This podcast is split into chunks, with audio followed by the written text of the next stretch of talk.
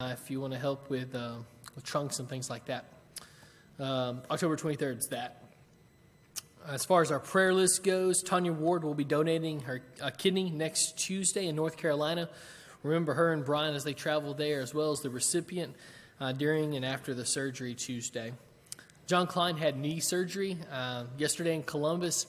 Uh, he's got a quite a long road to recovery. I think he's got about 10 to 13 weeks worth of um, just staying off the knee, and then he's got physical therapy after that. So he's got a pretty pretty long road ahead of him as far as uh, getting back to where he wants to be.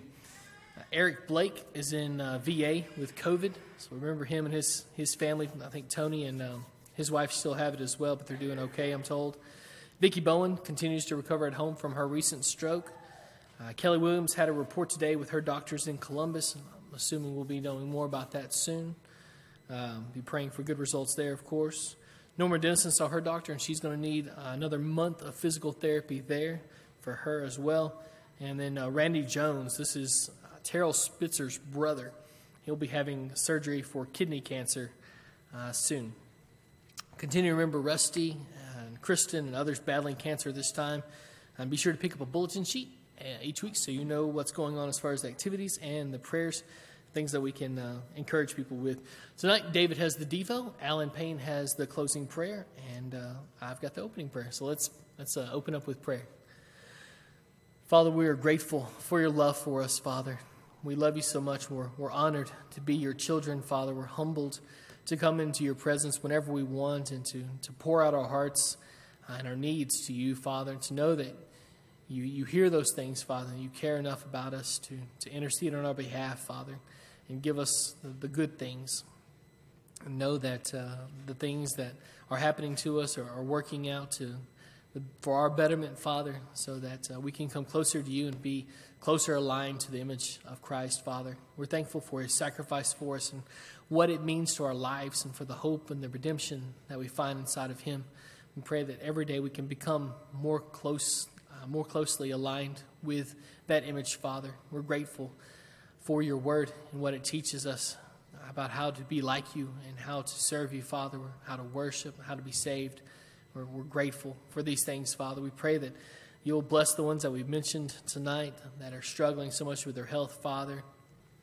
We pray that you intercede on their behalf, uh, bring healing to their bodies, Father. Just continue to watch over all of us.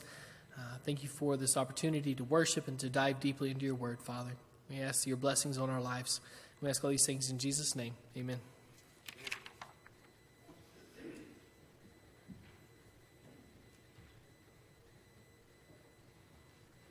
Next is number 425, 425. Master, of the tempest is raging. We'll sing the first and third verses of this song.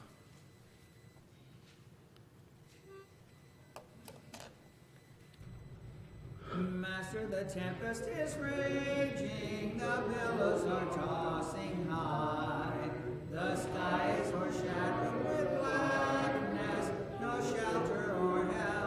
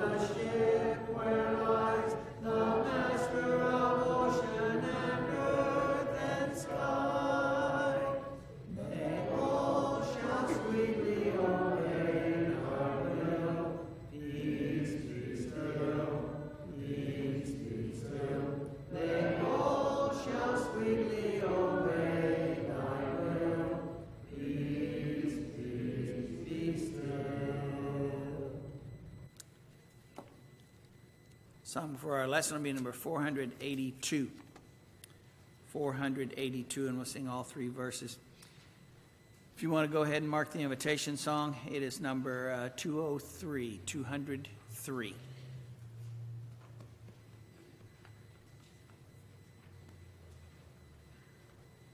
Let's go ahead and stand for this song as well. 482. Sing all three verses.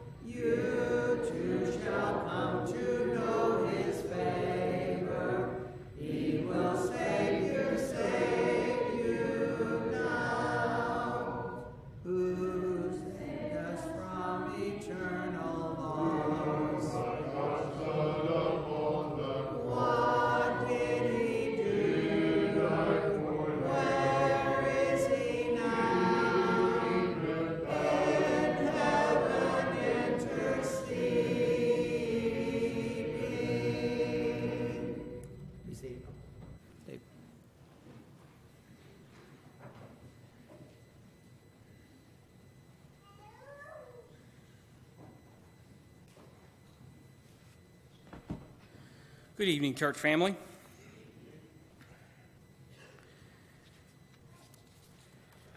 Hope everybody's doing all right. I was asked several years ago, it was from a young Christian. I don't think they've been a Christian very long, but um, they were they were starting to fall away from their Christianity and um, they had some trouble in their family, within their life, and they were falling away from Christ. And I don't want that to happen to any of us. So if you know somebody who's falling away from Christ because they have a troubled life, I suggest you maybe you want to write down some of these scriptures that I'm about to say. Because the question I have does Jesus ever promise us, Christians, promise us Christians, a troubled free life? Does he ever promise us a troubled free life?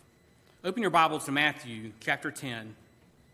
It's Matthew chapter 10, 16 through 28.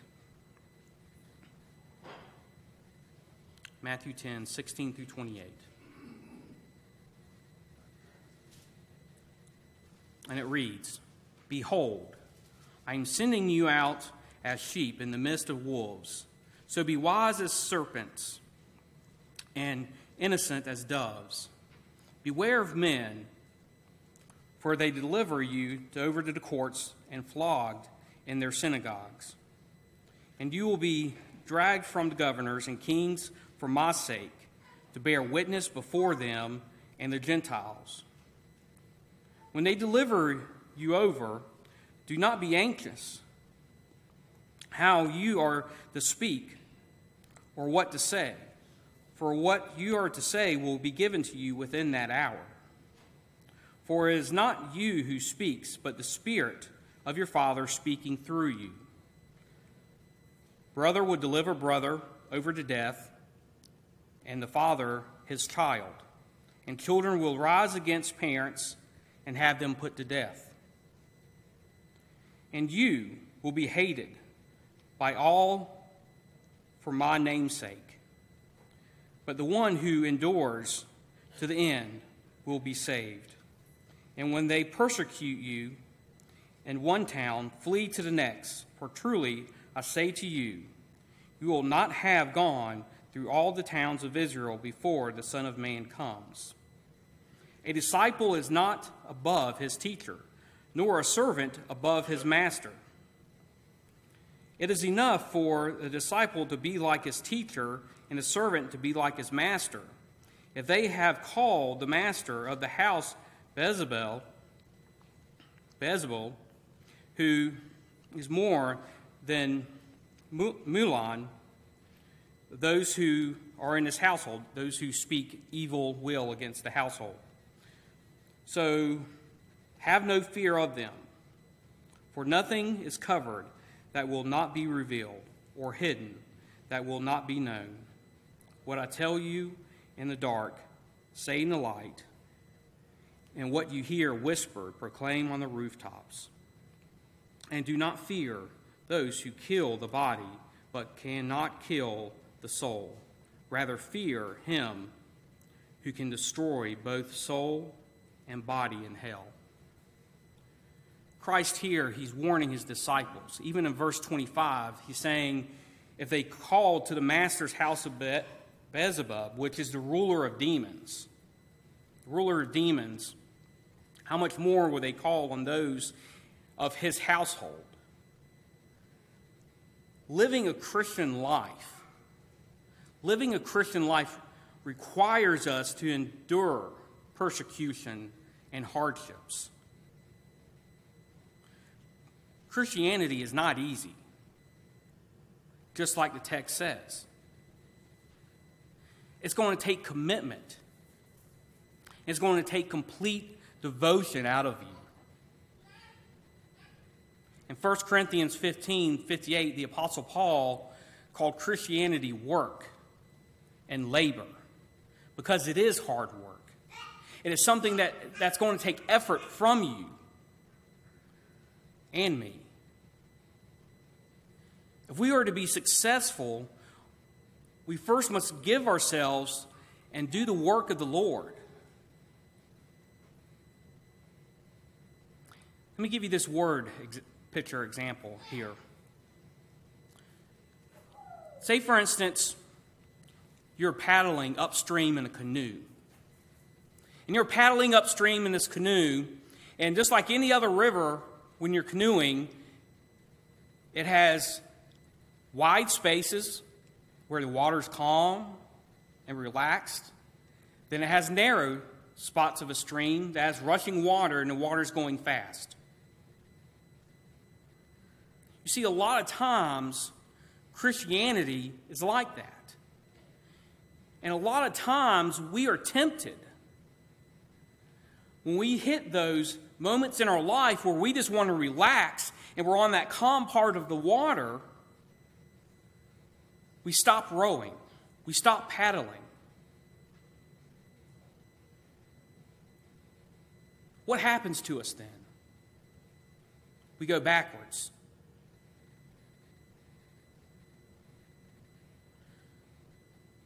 See, the lesson is this there is no time in our lives that we should be taken off for the Lord.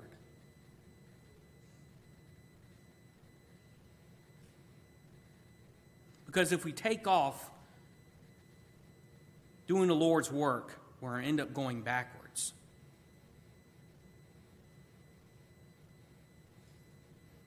And we'll drift away. And James 1:22 tells Christians to be doers of the word and not hearers only. In James 4:17 it says to him who knows to do good and does not do it is a sin.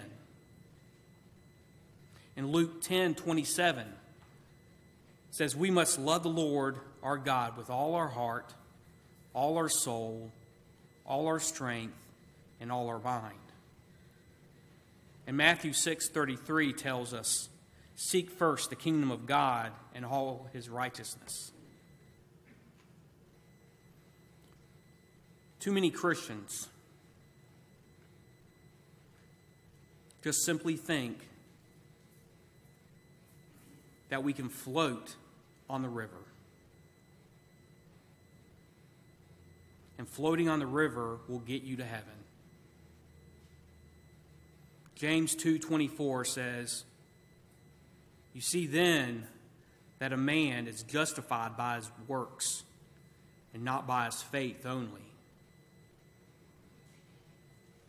For those who teach faith only salvation, they've missed the point. Because it's going to take effort out of you.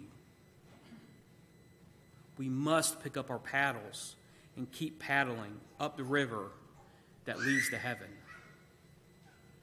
Now, maybe you're here this evening and you stop paddling and you need encouragement to get you back on the right track that you've fallen so far behind that you feel lost, that you need the help of the congregation, let us pray for you. Let us help you get you back on that right path. Or maybe this evening you want to be, you've made the decision to be baptized.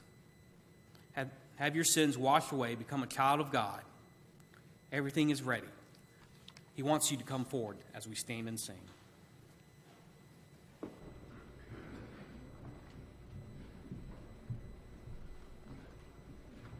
Man of sorrows,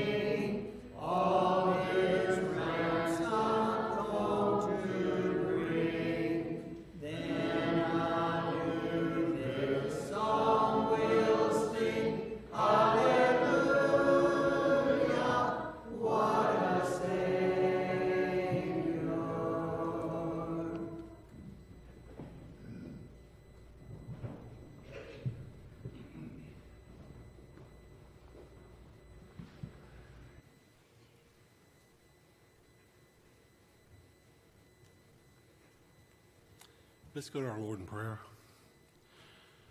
Our wonderful Father, Heavenly Father, so we're so grateful, Father. You've done so much for us in our lives, and we're just so grateful for this. We adore you and always sing your praises. Father, we thank you for being th- with our country, Father, and helping us. It seems to be making the, a turn with this whole COVID thing. We pray, Father, that you'd be with those who are still ill and you take care of them. Father, we pray that we, we know there's a lot of members in, in the church here and abroad who have not come for a while, Father, for fear of the COVID or whatever it may be. Father, we, pray that you would touch their hearts and bring them back with us. May we have all of our brothers and sisters together when we come together and worship you. Father, we thank you so much for all you've done for us. We pray that you'll always be with us. Be with us as we study your word this evening and just watch over us in all that we say and do. In Christ's name we pray, and amen.